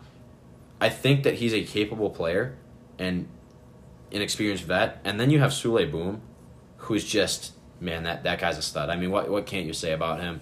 Easily, I don't know. except like when you said, Stevie Mitchell's guarding. How how is he not? Wasn't he not unanimously Big Ten? Big or I mean, Big yeah. East uh, first team. Yeah, he, He should've wasn't been unanimous. unanimous. That's ridiculous. shocking. But Souley Boum, UTEP transfer. Um, he's been around. He's an absolute stud on Mhm. Xavier. You got to give him that. I think the key for Xavier, if they want to make a run, is Colby Jones. Yep. If Colby Jones is knocking down shots, they can go on a run. I just don't see it. Um, I got Iowa State winning too. I'd have Xavier beating Mississippi State, but I don't think Xavier gets past. I think that their ceiling right now is Sweet 16. I don't know if you guys would agree, but that's where I have their, their- well, maybe ceiling Elite Eight, but much more realistically Sweet 16. Yeah, I, I would agree with that. because it could pull some magic or something. But so I you think got them just winning one too. I have them only winning one game. I have Iowa State. I wanted a little bit more Big 12 exposure because I looked at my Elite Eight and I saw I only had one Big 12 team. Um, so I was like, you know what? I, let me pencil in Iowa State to the Sweet 16. And I would I would even say Jack Nunge's a bigger key player than Colby Jones. You look at who screwed the pooch in the Marquette game, and I think that Jack Nunge has to be the poster boy for that. Uh, Six point seven rebounds, not can get the job. Well, you done. can. What about you can Souley Boum? Souley Boum having one point in that game? I mean that that that too. I suppose there's a lot. Of That's, variables. if we're talking about that's the screwing the pooch. reason. Yeah, well, either way, I, I mean, this Xavier team is decent, solid, missing Freemantle. They'll get a win or two. Not gonna go Final Four. No, Yeah. They're no they're fun to watch. They're good offensively. I'll give them that. Um, but moving on in the 7-10 matchup, we got Texas A&M, who we talked about briefly at the start of the podcast, taking on Penn State, who just lost in the Big Ten final to Purdue. Hell of a run by Penn State to Yeah, get there, by the really way. Really good I mean, they, if without that, they're probably not making this And don't this for- field of 68. And don't forget their last game against Maryland, where they came back like they were at home. They came back and won, huge win to get them off the bubble at the time against Maryland, or at least on the right side of the bubble. And Maryland was not an easy team to beat. Um, and then after that, they make that Big Ten tournament run. So a lot of credit to Penn State. They shoot the ball really, really well, guys. Yeah, defensively, Penn State tr- struggles, which is why I've got A and M in this one. I just think they're more balanced. Um, I really like Wade Taylor and the job that Buzz Williams has done Yeah. at Texas A and M. But Jalen Pickett is an absolute stud on Penn State. Look, out Yeah, I for mean, him. he's he's the best player on the court in this game, no doubt yeah, about it. Yeah, I would agree with you. And when he's on, and then, you know, the other ancillary pieces on Penn State are hitting three pointers, Mm-hmm. making their shots. Penn State's dangerous. I do have Texas A&M here, though. I really liked what they showed me in the SEC tournament, and they've just been building up steam all year. I mean, what was their record in the SEC? Wasn't it like fifteen and four Yeah, or was- something yeah, like it that? was, it was. They finished second. I mean, And they that's not something. SEC championship finish. That's not so something to overlook. And and let's just mention they were ranked at the beginning of the year, high expectations, but then they lose to Murray State, Colorado, Boise State, Memphis, Wofford. Not all horrible losses if you look like Memphis and Boise State. But the other ones, not good. But then since Christmas, they really, really turned it on. They lost they only lost to Kentucky, Arkansas, Mississippi State, and then Alabama in the in the in the championship, who they had beat to who they had beat exactly a week before. This team I love. They are in my elite eight. I'm not afraid to say it, but let me give some respect to Penn State because this is no easy first game for them, and I could very easily see Penn State winning this game. I think that Texas A&M is going to win against Penn State primarily because they've been hot, better conference. Um, I think that they can play at any pace of play. I don't know if Penn State can do that. I don't think Penn State showed me enough in the half court game today. But when you look at specifically with A and M and in their win against Alabama, again specifically, Wade Taylor, that guy is a stud. You look at Oh, him; yeah. he's so shifty. He can make his own shot. They're really aggressive on the glass. They're really good defenders. I just think that A and M is a team that's really, really spooky on that seven line. They're disrespected. They're going to come out and play with some fire. And yeah, I feel bad for Texas next round because whether- in-state rivalry play- matchup, Yeah, possibly Texas yeah. A&M versus Texas in the second round. and whether they play A and M or Penn State, that's neither of those are going to be an easy matchup for them. That's just a tough 7-10 draw in Yeah, my opinion. and But I love talk- A and M. You talked about A and M playing with some fire. This is a team that a lot of people thought were going to sneak in last year because they picked it Yeah. up at the Mhm. end of last year, and obviously they didn't. But they're definitely going to be playing with a chip on their shoulder. So Yeah. look out for Tamu. I've only got them winning one, and I got them losing to Texas in the next round. As do I. The absolute ass whooping they put on Vandy too when Vandy needed a win was they couldn't miss. They just they just looked like dominant team. They look like one of those teams that's going to go far. So I that's why I have them in my elite eight. Yeah, so this next game, 2 versus 15, we got Texas versus Colgate. Toothpaste Gang, shout out them. Been in the tournament a few years in a row now. I picked them like, a few years ago in the tournament when they almost Versus won. Arkansas. Yeah, they should have won. That was a choke, but Yeah, I've got Texas. They're Hook 'em. just really well Yeah. well rounded. They got great guards. Dylan Disu, Christian Bishop's having a nice year. Let's not forget about Sir'Jabari Rice. Yep, Sir'Jabari Rice, uh, Big 12 Six Man of the Year. Very well deserved. He would start on any team in the country. Yeah. Um, I like Texas. I got him going final. And, four. you know, even with the dismissal of Chris Beard and all that hoopla, Yep. hoopla. they really have. I mean, after maybe for a week or two, they were a little rocky, but since then, they really have not skipped a beat. What's the name of their um their placement coach again?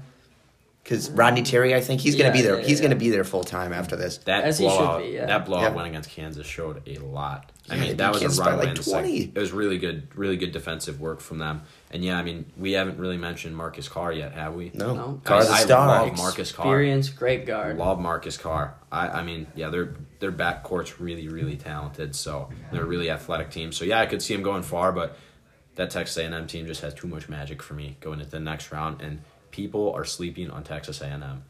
So Yeah, I want to talk about Texas a little bit more. Their ceiling is national championship. Absolutely. Correct. I don't I think would that's agree. any debate. I think the key for Texas, if they want to win, is Tyrese Hunter's ability to hit threes. We saw him do that last year on Iowa State in the tournament. If they want to win it all, they need Tyrese Hunter to knock down some shots. Yeah, I mean, I, I have Texas in my Elite Eight, and I'm considering putting them in my Final Four over Houston. I, I probably won't, but this Texas team is really, really good, Mm-hmm. even without Chris Beard. I am so excited to watch. First of all, Texas A&M Penn State going to be a hell of a game. That's in my opinion going to be the Wait, best wait, wait, first round. Luke, are you are you looking forward to watching Texas A&M play basketball? I'm curious. I can't stress it enough. I can't stress enough. I'm sorry, but watching Texas A&M play Penn State, really, really good ball team playing with fire right now, and then after they beat them, watching, watching them play Texas, that I mean that that section is just a phenomenal section for me. I love that. Those are gonna be two outstanding games of basketball. So I'm I'm very excited for that.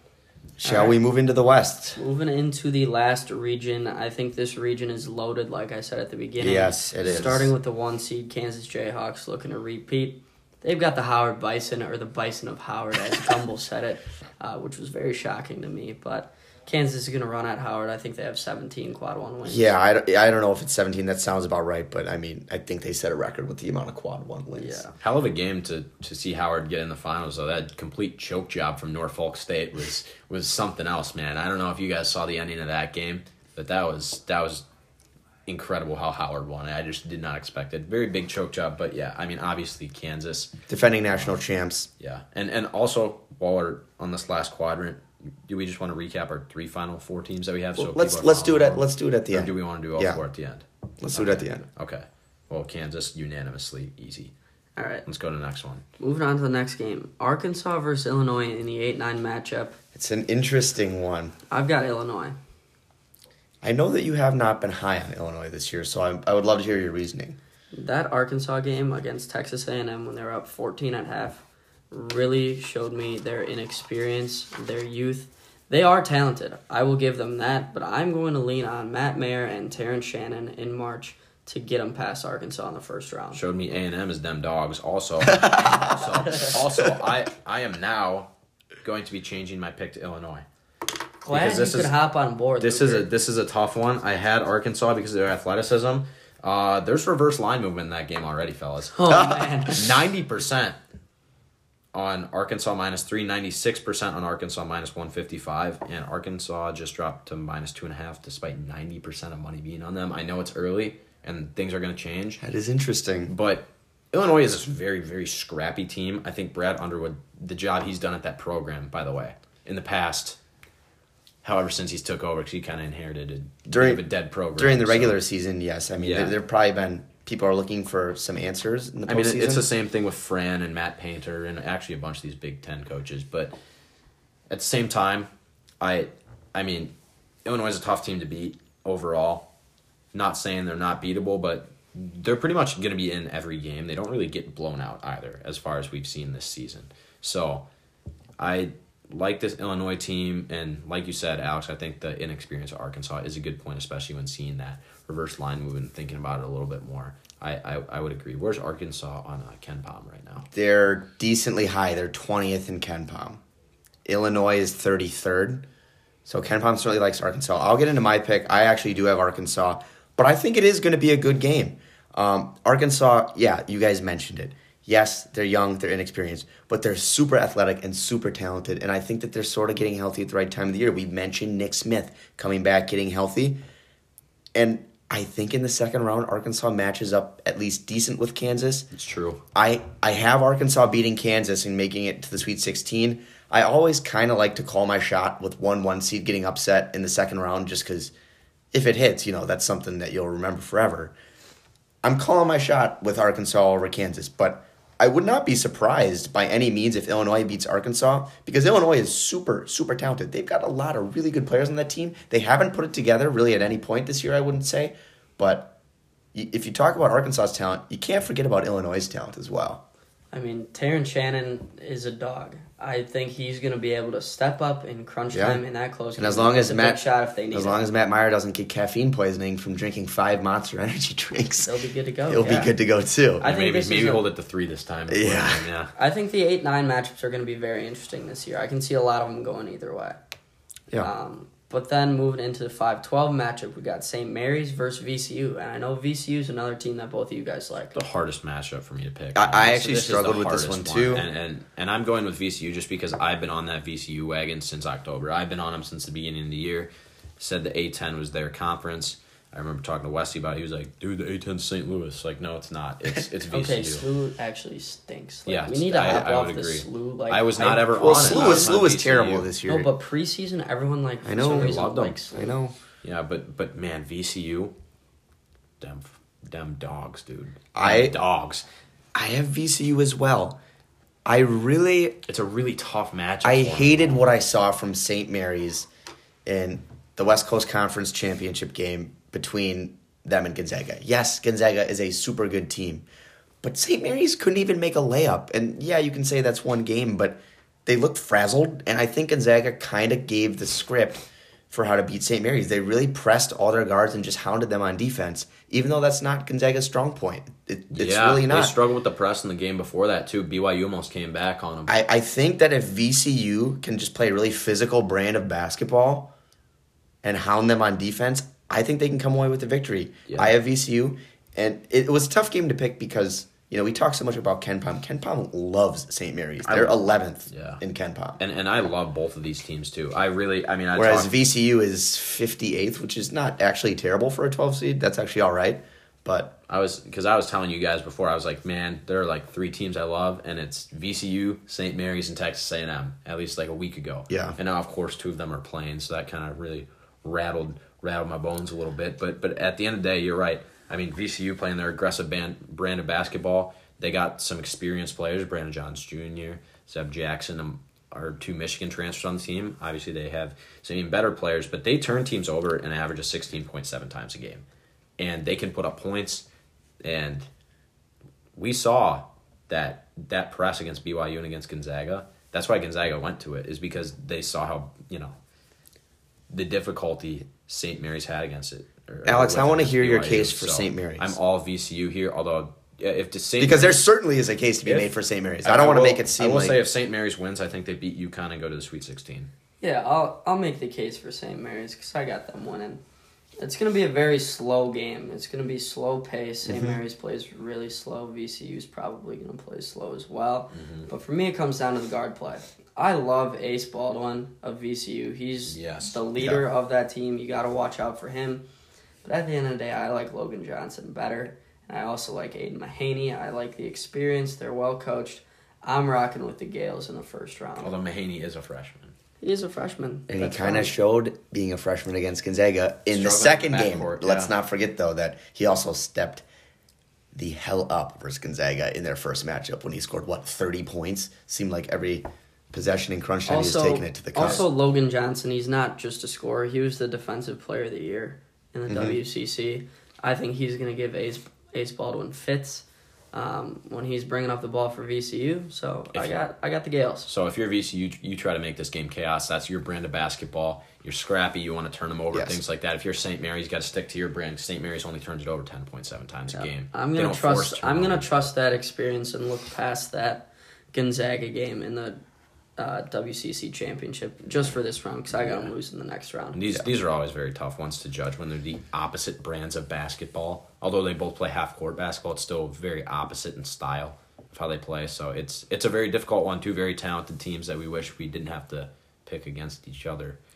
Yeah, I agree. Um, so moving on in the four thirteen, we got UConn versus Iona. Another very intriguing matchup here. Who do you guys got? I have UConn not only winning this game but winning it all. I'm not as concerned about Iona. there's a lot of buzz surrounding Rick Pitino. He's going to leave Iona after this year, get a new head coaching job somewhere. You know, whether that be at St. John's, which is the rumored place, or elsewhere. I'm not saying that he's not going to care about this game. I, I mean, he, that would be silly for me to say. He certainly will, but I, I just think that there's a little bit too much news about Iona that's not really surrounding their team right now, and I think UConn will handle Iona. And this UConn team is really, really, really good. With Sanogo down low, their defense, and then guys hitting their shots, especially Jordan Hawkins. I mean, this UConn team is special coming out of the Big East, and you know it honestly shows how good Marquette is beating UConn in the Big East tournament. Yeah, I, I absolutely love UConn. Whenever I watch them play, I think this is a team that can definitely win it all. I've got them going to the Elite Eight, losing as of right now. That could very well change. The only reason I I'm hesitant to pick UConn is Hurley hasn't gotten them to do anything in the tournament. That's true. And they have burned me really bad in recent years. Um, but I do have them beating Iona. I do have them going to the Elite Eight. You mentioned Jordan Hawkins. If he's hitting shots, they are a very, very, very tough team to beat. And they need Andre Jackson to give them a little bit of production on offense if they want to win it all. But I agree. It's a team that definitely could. UConn's a very spooky team. Very Oh, spooky. yeah. They're in my Sweet 16 too. Wouldn't be shocked if they beat Kansas. Um, but as far as the first round goes, I'd say UConn, but cautiously UConn because Rick Pitino is going to have the boys going at least first half. But I, I think that by the second half, UConn will make the necessary adjustments and and kind of run away with it. But again, cautiously, but don't get too too worried if UConn's down early. And another thing to mention about this UConn team, which I guess furthers my point as to why I can see them making a run, is they're very deep. Very, very, very Mhm. deep. They can go nine deep. That's what I like about And Iowa. that's going to cause a lot of problems for some teams. Yeah, well. And they meet the Kenpom metric for teams that have won it all. Mhm. It's top 30 in adjusted defense, top 40 in adjusted offense, or top 20, top 30. I mean, if you watch that semifinal game, Marquette UConn, that was one of the most intense, Mm-hmm. high level basketball games I've witnessed all year. It was just back and forth. Yeah. Um, but yeah, moving on to the six versus eleven, TCU is going to take on the winner of ASU Nevada. I actually like this ASU team defensively. Um, they beat Arizona on that buzzer beater at Zona in the regular season. They knocked off USC in the Pac-12 tournament.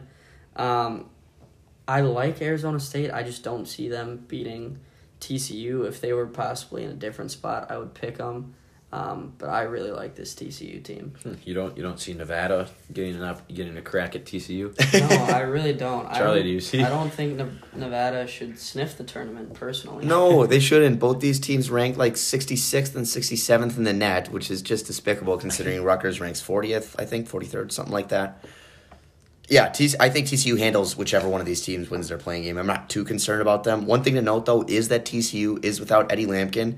Yes, I know that he's not, you know, one of the best players on the team or anything like that, but he was a spark plug Yeah, for that for team. sure, yeah. He really was. and I think that him leaving, I mean, maybe that causes something to go wrong with them, but Mike Miles is just such a stud for TCU that I got them winning this game. But the one thing to note about TCU is that they're not the best three point shooting team. I think as a team they shoot under 30%.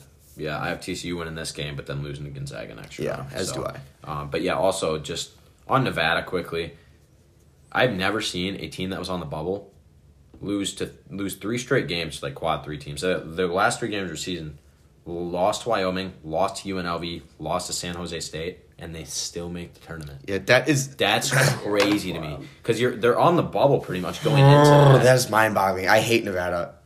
I just hate them.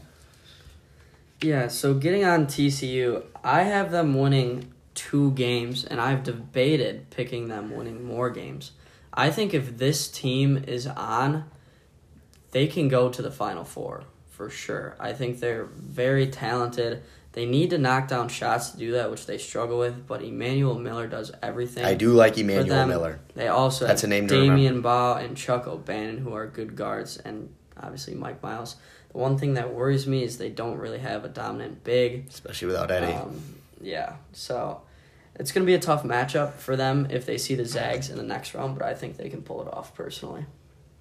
So yeah, moving on into that 3-14 matchup, we got Gonzaga versus the Lopes. Of Lo- Grand the Canyon. Lopes just aren't good this This year, man. They're just not good. They won because some teams got upset in that conference. Yeah, and as far as I'm concerned, Grand Canyon is an, is, is an online school, so I will not be picking them. Um, Gonzaga's been playing great basketball lately. yeah, I I mean Zags. I like the Zags this year. I, I'd like Zags to go to my Elite Eight, which is something you, you I do too. Rarely, you rarely hear that from me, but I, I really do. I think that they're playing well. I think Drew Timme is one of the. He's become pretty overlooked, and that's weird to say because with Gonzaga struggling a little bit more this year, not being on the one line. I mean, you still hear a lot about Drew Timme, but but not as much as you've heard in even previous years, in my opinion. And I think that he's going to remind people, and Gonzaga's got a little bit less pressure as a three seed as to why Gonzaga is a dominant basketball program. Right, So, and let's not forget that they have the number one offense in the nation. yep. Yeah, I've got Gonzaga winning one, and the reason why I picked TCU over the Zags in the second round is TCU leads the country in fast break points, and that is something the Zags are not used to in the WCC. It's going to be a big wake up call when the guards of TCU are just running up and down the floor against them. Yeah, because even St. Mary's, I mean, one of the better teams in WCC, that's certainly not their brand of basketball. Um, I don't know. I can definitely see the Zags making a run. They're so talented. Yeah. Um, I just think TCU, if they're hit, if they make a few threes, they'll beat the Zags. Next up, we have a battle of the stinkers: seven-seeded Northwestern versus ten-seeded Boise State. I think these teams stink. I think you need to quit hating on Northwestern so much because guess what? I thought that they were overrated earlier in the year, but right now, them being a seven seed, I'm not gonna say I'm completely impressed with them or they're gonna make a giant run, but I think they're better than people expect, and I think they take care of Boise State with ease. To be honest, I I think that Northwestern plays as a team really well. I think Chris Collins has done great with that program, by the way, and since he's taken over, getting them to the NCAA tournament twice now in like the last five years, which was unheard of before that. Um, but so yeah, I have Northwestern this game. I don't think Boise State is consistent at all, and I'm just not a Mountain West guy either. I think that the Mountain West improved this year, but I just don't really see Boise State winning this game against Northwestern. Luker, you're a big A&M fan, aren't you? Yeah. Do you want to explain the Boise State 15 point win against them? Wasn't that I mean that's out of A&M's losing conference. streak? My, my my whole argument for A and M was after Christmas, they just turned it up completely. A completely different ball club. Okay. They were like seven and five out of conference against completely ass teams, and then they come into SEC play, look like a brand new ball club, and and they're winning. They're winning games. They're beating Alabama. That team that played Boise State and lost by fifteen to Boise State would have gotten beat by forty by Alabama at that point in time. But they improved a lot, um, and and that's and that's that was my argument. It wasn't earlier in the season. It's how they've developed through the season. And Jay Wright would agree with me because he made the same point on, on Selection Sunday. So Just want to throw that out there because I know you're a big A&M guy. Yeah. But I'm all over Boise State in this game. that's Northwestern. Luke, Northwestern went on one good run. They suck on offense. They absolutely suck on offense. Boo Buie is their only scorer. They have veteran guard. Disagree, Chase, Chase Chase Audige. Audige can knock it down. he can knock it down, dude. If Chase we're Audige. if we're talking about Chase Audige as a scorer, I don't even know what this conversation is. Chase Audige can hit shots. what are you what are you talking no, about? Chase Audige is defense. He's all defense offensively. He's a two-way player. Not good. He's- he's a He is six-tool not good. He's maybe a slightly better Caleb McConnell on offense. That is no, no, no, no, no, no. I will not hear that. That is And- okay, that- that and is not Ty- a great Ty comment. Berry's had a good year Caleb too, by McConnell the way. Stinks on offense. Exactly. That's why I'm saying it's not a good comp. So you- Chase Audige is a way better offensive He averages player. fourteen. He averages fourteen a game. I don't see. Caleb how that's McConnell a averages bad maybe offensive five player. point three a game. I'm sorry, there is no chance that Northwestern. Don't wins this make game. don't force me to start making a case for Northwestern because I don't like them either. I have them beating Boise State just because I'm going to trust the senior combo of Boo Buie and Chase Audige. Yeah, By the way, that's a dy- that's just like two great names. Yeah, they, they have three good guards, all upperclassmen, and Their first three team. three experienced. all Those upper- those guys are both first team all cool name. Yeah, and Ty Berry is the other guy. He's he's been getting the job done for him too. I think those three guards lead him to victory here. Boise State just too inconsistent for me. Frankly, this is not a game I'm going to care about. Boise State has five players that average double figures. How is Well, that Explain this to me. They they have a big win, or they have a loss at San Jose State, big win against San Diego State, and then they respond by giving up 86 to Utah State. I get it; they're in the tournament too. Utah State's Good a good team. and then they let UNLV take them to overtime. I just I just do not trust this Boise State team. whatsoever. Because I don't trust the Mountain West either. That's part of it. I'm so unbelievably confident in this Boise State team to take down Northwestern. It's not fun. I wanted to pick against Northwestern really badly, but I can't when it's Boise State. I mean, if we're seriously gonna just like straight up talk about matchups, like we can do that for just about any team in the country. Like Northwestern, how do we lose to Illinois, Ohio State? Like you're just pulling random games. I don't think that's a valid argument. If Boise You pulled State, Illinois, it seemed that you're having winning their 8 9 matchup. I As a don't, matter that, of that doesn't make any sense. As a matter of fact, also, I think that if Boise State played in the Big Ten, they would have probably lost to some of those teams too. I just don't think that they would be consistent enough to thrive in the Big Ten. If Boise State played in the Big Ten, they'd be in a Michigan esque situation right now. Northwestern is by far the weakest seven seed. Okay, I don't. bracket. I don't necessarily disagree with that point. I would I'm just agree saying with that, that, they're better yeah. than Boise State. We're just talking about they just have to beat one team. They don't have to beat the other seven seeds. And they're playing in Sacramento. Just like throw that out there. Ah, yes, I'm sure, sure the Boise State faithful is going to travel across state for this game. You're gonna be seeing a lot of blue. You're gonna be seeing a lot of blue. We've spent too much time on this game. Let's just wrap it up here with UCLA versus UNC Asheville. UCLA. I've got UCLA. Um, I got UCLA in my final four. Even The- with the Jaylen Clark injury The and Jalen Adem Bona. I don't know if he's coming back. Adem Bona is gonna be fine. Okay. He had a shoulder injury. They said he'll be ready for the tournament, I believe. But you look at when they played without Clark and Bona against Zona in the Pac-12 championship, they lost by two games. That's a nice rhyme Two scheme. points. That's a nice rhyme or scheme two right points, there. yes. And those officials were terrible. I think Amari Bailey looked really good, and he's going to step up big in this tournament. He's I a think- yeah, I think he has to.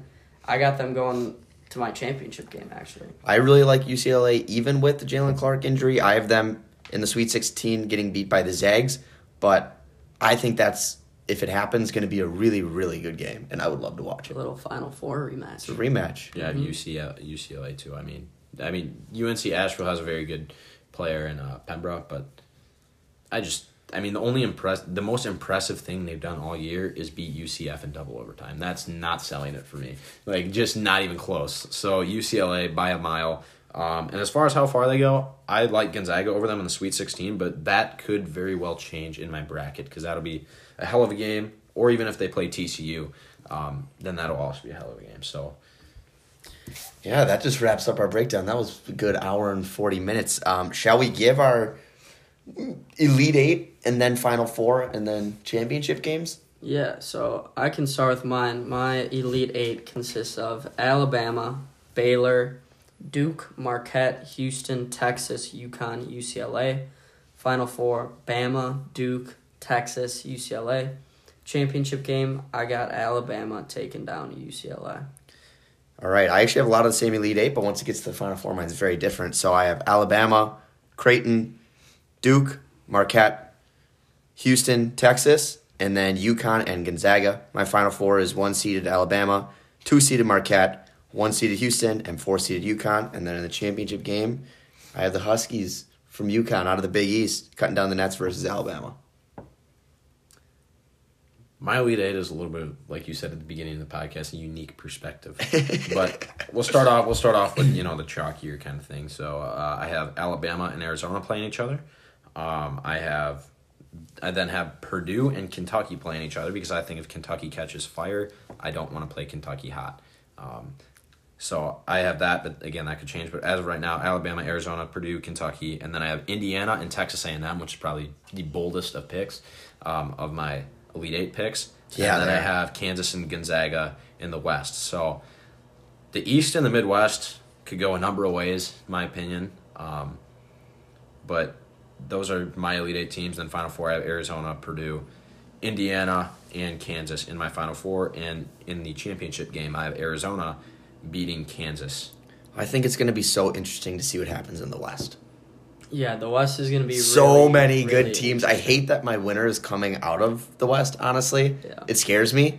Um, but that's what March But is hey, for. yeah. It's for making your pick. And also, I'm just going to throw out there Wesley's Elite Eight Yes, Final we wish he could be on the podcast today. He's on a little skiing getaway with his Yeah. dad. So he's in Montana. Um, I know the Montana State fans are really going to be pulling for them out of the big sky. um, But here's Wesley's Elite Eight for you. From the South, he's got Alabama and Arizona. From the East, he's got Memphis and Marquette. Interesting pick of Memphis. I actually don't hate it. From the Midwest, he's got Houston and Texas, and from the West, he's got UConn and the Zags. In his Final Four, he has Bama versus Marquette and Houston versus the Zags. He's got Bama versus Houston in his championship game. Wow, talk about chalk. And I'm to so be worried honest, I'm so Wesley worried didn't about even send me his winner pick. um, so it's either Let's Alabama call it- let's- or let's call it Houston. I think it would be the Cougs because Wesley's a big Cougs guy. Yeah, that, that was a long podcast, gents, but uh, Yeah, if you guys make it through the whole episode, credit to you guys. Hopefully, our brackets are better than. if you made it through the whole episode and you loved it, please leave us a five star review on wherever you get your podcast. It really helps us out. Um, and make sure to join our bracket challenge on ESPN. Once again, the username is, or the group name rather, is Made in March 2023. Correct. And I think there might be two spaces between March and 2023 instead of one, so maybe look out for that. But yeah, join it. Winner gets 50 bucks. See if you can beat our brackets. Um, yeah, it was a blast. And until next time, this is Made in March.